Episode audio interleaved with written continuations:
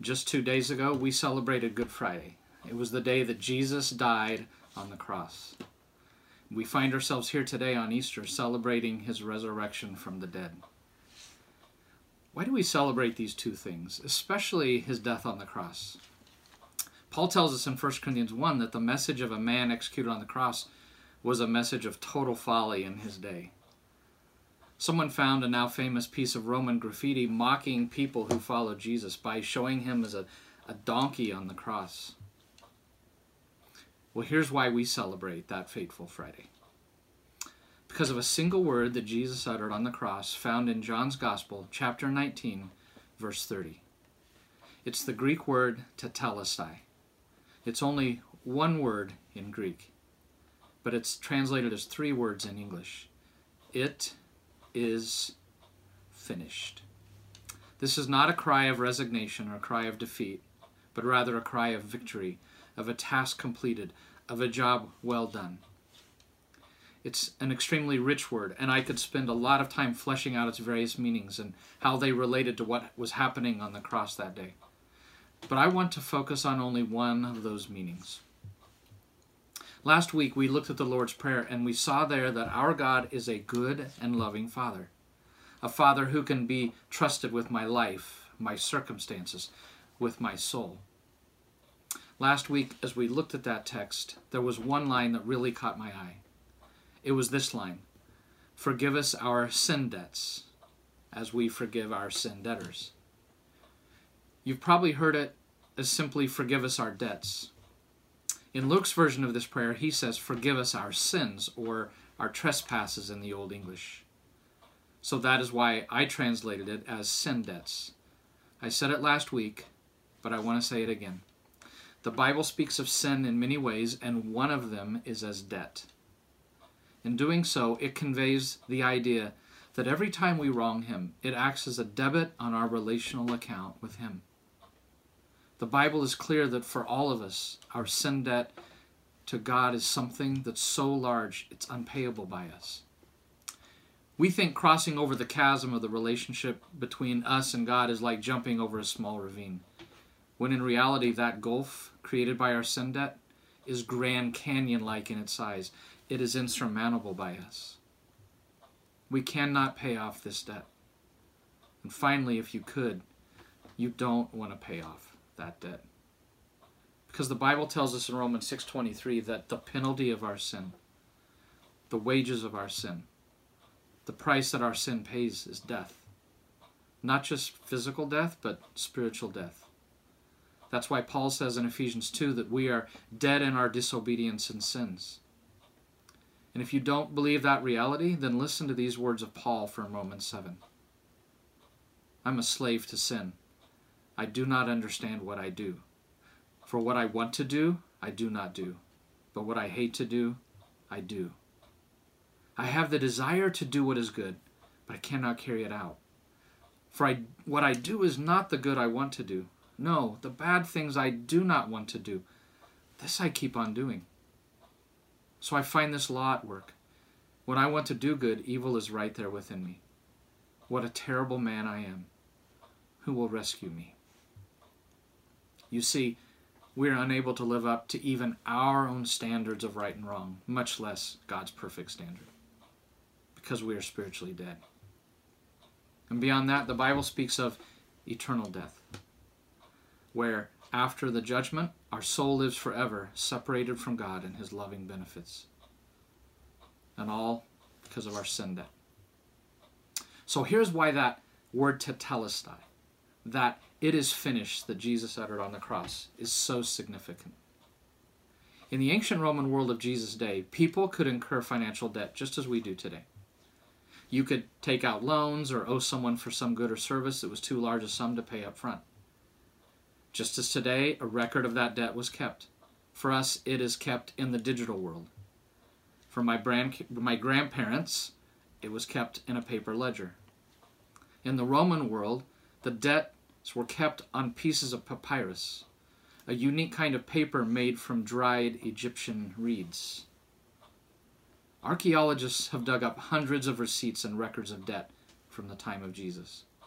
They all had something in common. When the debt was finally paid off, when the ledger was complete, the one who was owed would write at the bottom of the papyrus tetelestai. That one word meant the debt is paid, nothing is owed, it's paid in full.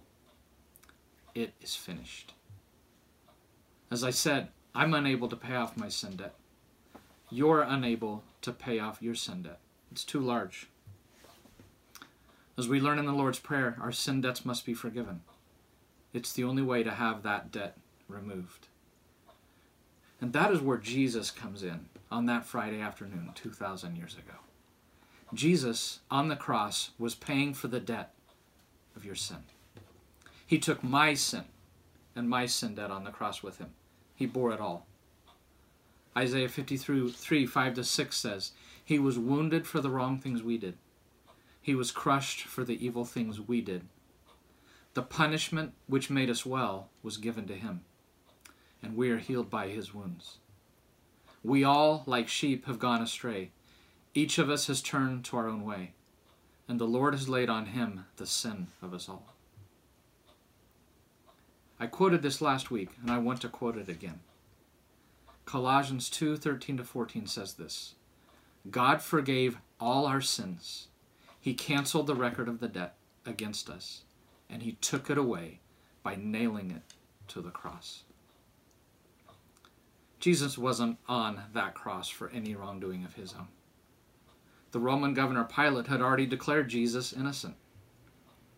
As 2 Corinthians 5:21 says, he was without sin. He was on that cross, bearing the penalty for my sin. He was taking my sin debt upon himself, taking my penalty, my death upon himself. And there, on that cross, he took care of the unfavorable record of my sin debt. He died to pay it all, so that he could write on my spiritual ledger to tetelestai, paid in full. I find it interesting that there was something else written on those papyrus debt records. Not only would they write the word tetelestai, but they would also indicate the final payment of the debt by putting a large mark on the papyrus. It was the Greek letter chi. The Greek letter chi is in the shape of a cross. The mark that became the universal symbol for those who follow Jesus. Chi is also the first letter in the Greek word Christos, the word which we translate Christ, which means Messiah or Savior. So here's Jesus' promise. If I accept him or receive him and his free offer of forgiveness, his free offer of salvation from my sins and the debt that they carry, then he will not only forgive me of my sins, but also adopt me into his family as a child of God. As the famous old hymn says, if I accept his sacrifice on my behalf, my sin, I bear it no more. Praise the Lord, praise the Lord, O my soul. To tell us, Tetelestai. It is finished. Jesus' task is completed. Fully, finally, the debt is paid in full. That is why we celebrate Good Friday. It's the day that Jesus took the full weight of my sin and my sin debt upon himself, and he bore it on the cross so that I wouldn't have to. Now that is good news. I want you to hear my friend Kylie's story of how surrendering her life to Jesus set her free, not only from her sin, but also from the burden of having to be good enough. My name is Kylie, and this is my story. I grew up with this picture in my head of what it meant to be a good Christian, and I poured everything that I had into being that person um, in order to earn God's approval. I went to church every Sunday, I prayed, and I read my Bible. I tithed every month, and I was involved in a lot of different avenues of ministry. I had a mental checklist of all the Christian things to do, and I did them all passionately.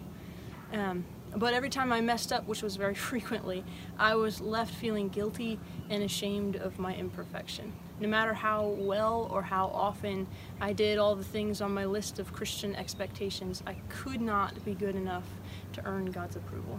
No amount of striving on my part was ever going to cut it.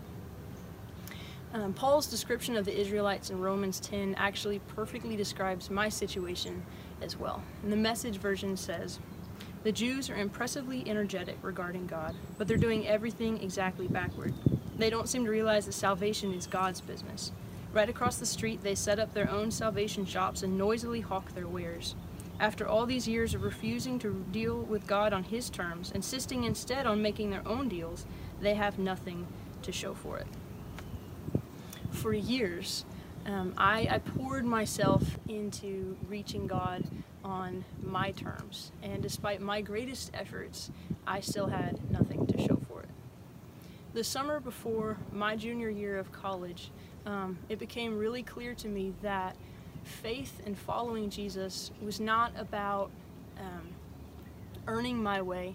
It was not about the checklists and the rules. It was about a personal relationship with Him.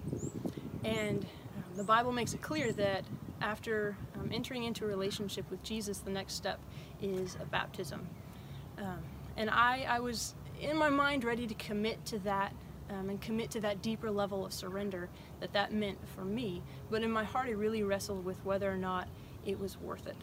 And in, in the midst of all this, I had a conversation with my mentor that was absolutely groundbreaking for my faith um, I was pouring out my heart to her, all my fears and, and my questions. You know, was this the right decision? Um, was, was this worth um, submitting my faith and my understanding of what it meant to follow Jesus to an almost complete overhaul? Was it worth um, walking away from pretty much everything that I had worked for spiritually, this faith that had become comfortable and familiar to me after so many years? And I remember she, she looked at me and she leaned forward and she said, Kylie, you have to choose Christ. You have to choose Christ. And, and that's when I, I committed to, to that deeper surrender.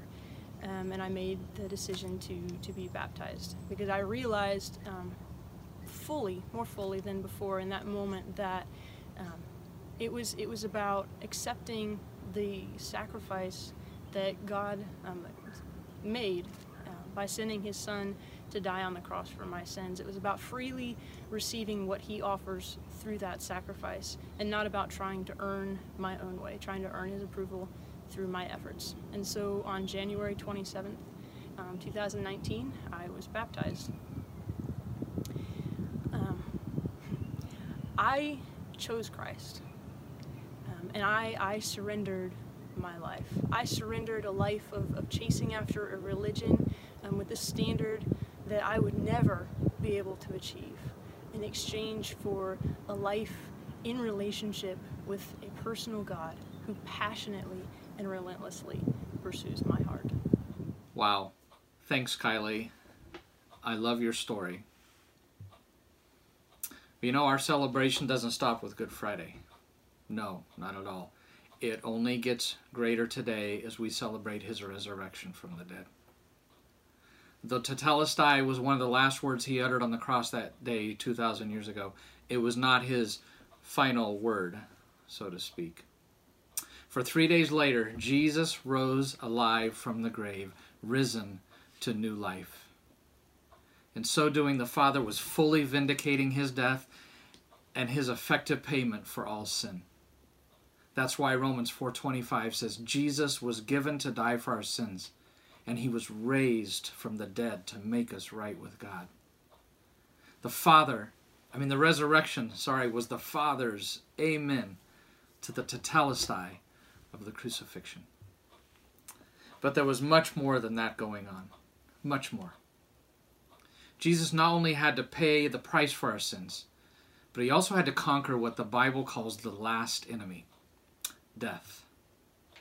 By going through death himself and then triumphantly rising again from death three days later, Jesus vanquished death and Satan.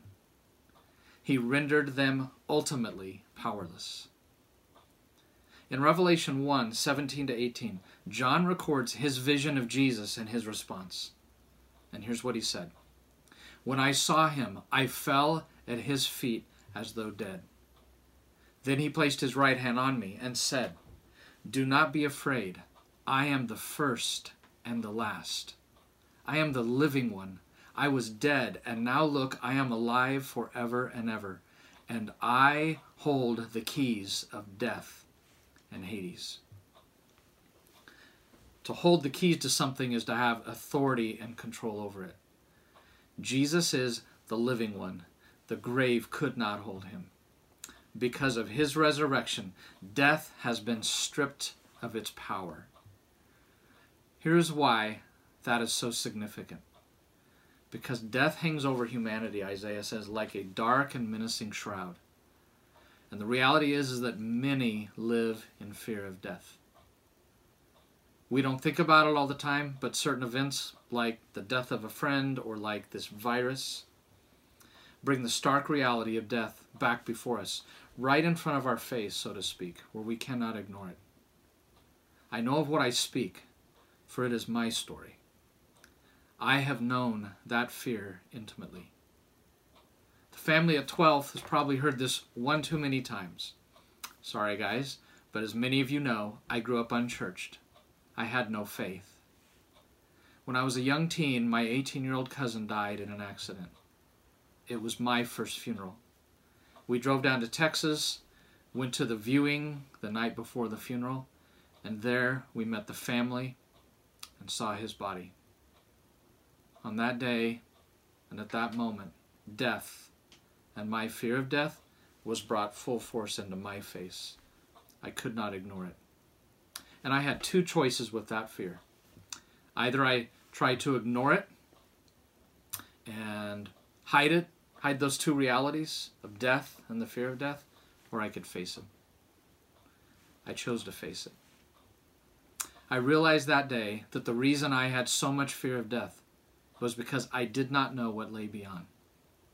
I did not know who was there, if anyone, and I did not know what would be required of me. Even then, I was old enough to know that those were the greatest stakes I would ever face. And I determined to find the answer to the questions that were haunting me. So my search began. I wasn't looking for religion. I just wanted to know what was reality so that I could know what to do with that reality. I eventually came to Jesus, and I'll get to the reason why in a moment. I became convinced that he was truly who he claimed to be God in human flesh.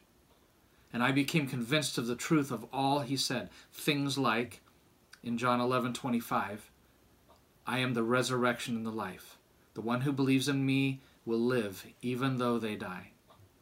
Or John 5 24 to 25, where Jesus said, Listen carefully. I tell you the truth. Whoever hears my word and believes in him who sent me has eternal life, and will not be judged, but has crossed over from death to life. And I assure you, a time is coming, and has now come, when the dead will hear the voice of the Son of God, and those who hear will live.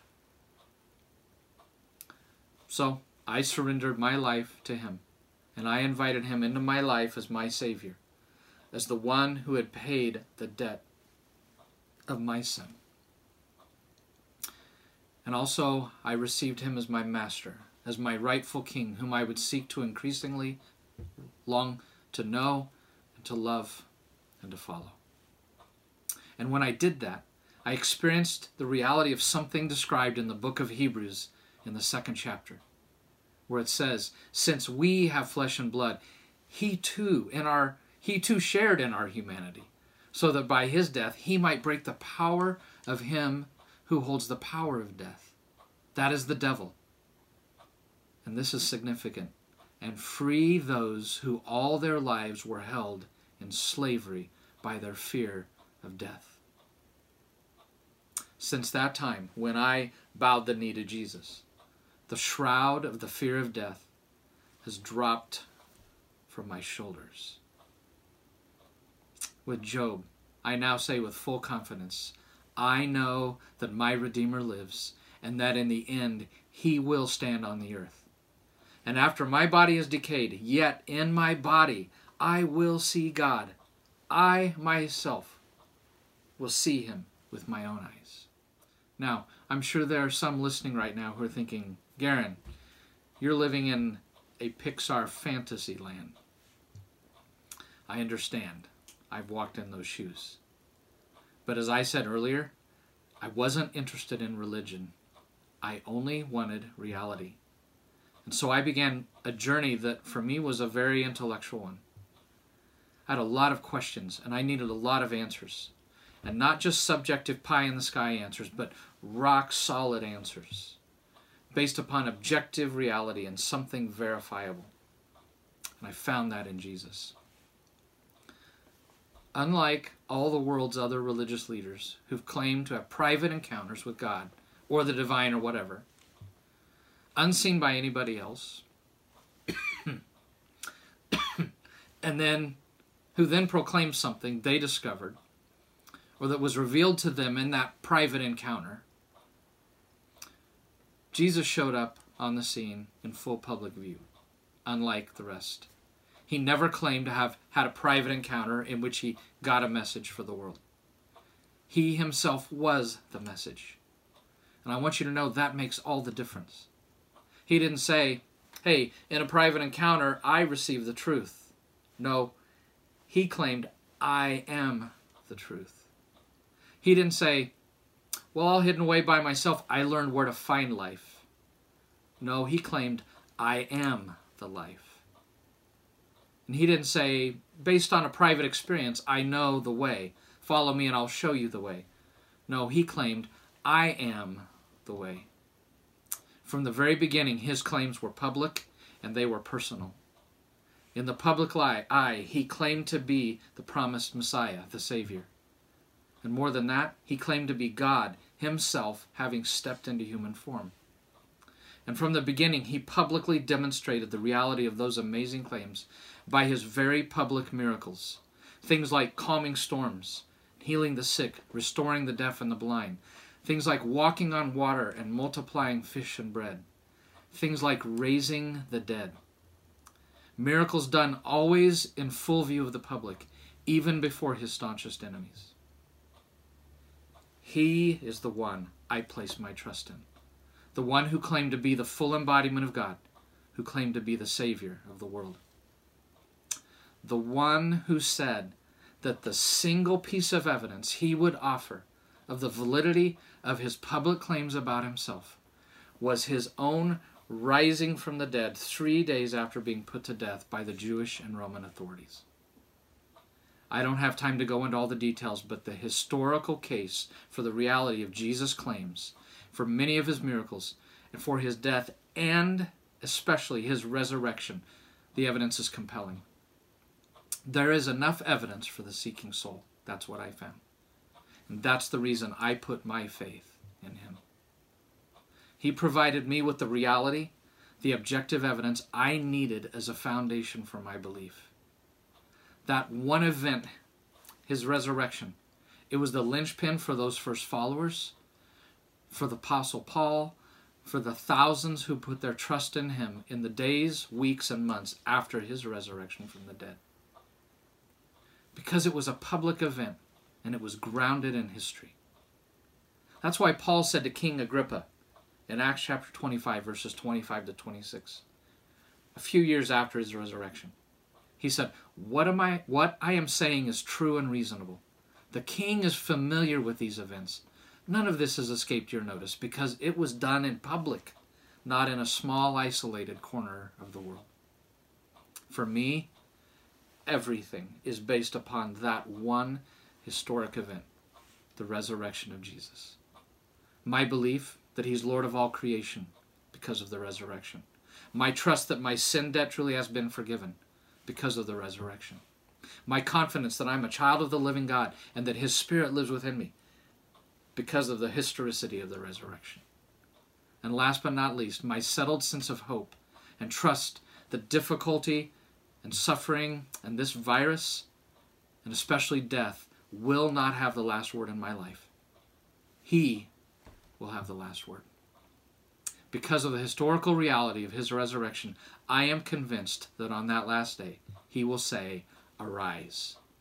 And all of those who've placed their trust in him, trust in him and their lives in his hands, they will be raised to new life, to live forevermore on a fully restored creation, a place where we are told in the book of Revelation that God will wipe every tear from their eyes.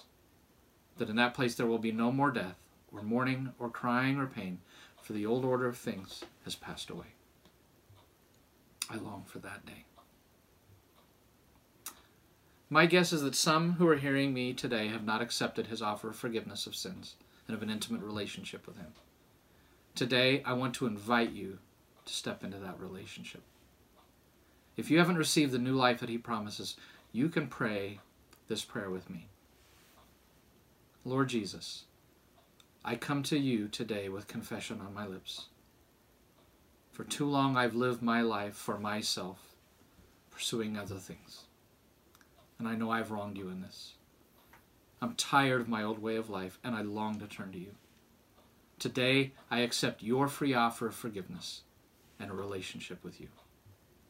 Jesus, I fully place my trust in you and now choose to base my whole life upon your death and resurrection. Please come into my life. I want to follow you and your leadership in my life from now on. Amen. If you said that prayer, would you let me know? If you're online with me right now at 10 a.m. on Sunday morning, you will see a box pop up that says, I commit my life to Jesus. If you made a decision, would you click on that and let me know? I will literally be the one getting that response. If you're watching this after our 10 a.m. showing this Sunday and you made that decision, you can go to our website to 12thave.org slash learn more, all one word. It should be on your screen. 12thave.org slash L-E-A-R-N-M-O-R-E. And you can connect with me there. I also know that there are some today hearing me who, who are at the beginning of a journey back to God. You're full of questions just like I was. If that's you, I would love to help you on that journey. If you're with us this morning at 10 a.m., you can click on the Learn More tab above. It will take you to a page on our website where you can do several things. On that page, you can connect with me, and I would love to help you on that journey. If you're seeking for answers to some of the things I've talked about today and would like some helpful resources, I would love to send you some booklets. On that same page, if you will give me your name and contact information, I will personally package up, personally, I will package up and I will mail you the story of Jesus as it is found in the Gospel of Mark. I'll send that to you. If you're interested in the historical evidence for Jesus' resurrection from the dead, you can let me know that on that page, and I will send you a booklet entitled The Case for Christ written by a well known atheist who turned to Jesus after researching the evidence for his resurrection. And if you're simply wondering what's the purpose of your life, I can send you a booklet entitled, What on Earth Am I Here For? And I promise I won't give anyone your contact information. No one will contact you in any way that you do not want. The purpose is not to get you on our mailing list, but is to begin a conversation.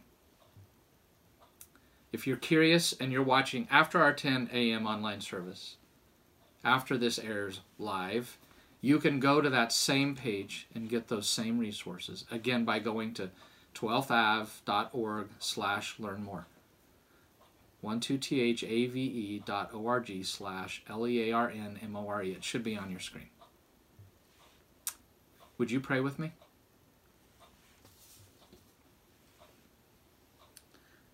Lord, I thank you for loving us more than life itself. God, life is hard and uncertain. So much pain, hurt, and heartache seems to surround us. And yet, knowing this, you still willingly gave up your life and became God with us and God who rescues us. Thank you for that. You changed my life. Because of your sacrifice, we can spend eternity with you. There is no pain, Lord, you cannot conquer, no hurt you cannot heal, no life you cannot transform. Your death and resurrection prove that nothing is impossible for you, and that we are more than conquerors because of you. Today and every day, help us to fix our hearts and our minds on you. And as we do, please give us more of your joy, hope, and peace. We love you. We want to worship you. May your fame extend into all the world and among all nations. We ask all of this because of Jesus, for the sake of Jesus. Amen. If you haven't yet, I encourage you to accept the risen Jesus. He will forgive you and your sin debt. He'll bring you into relationship with Himself, and He will give you new life, transforming you from the inside out. I know, for He is risen. He is risen indeed.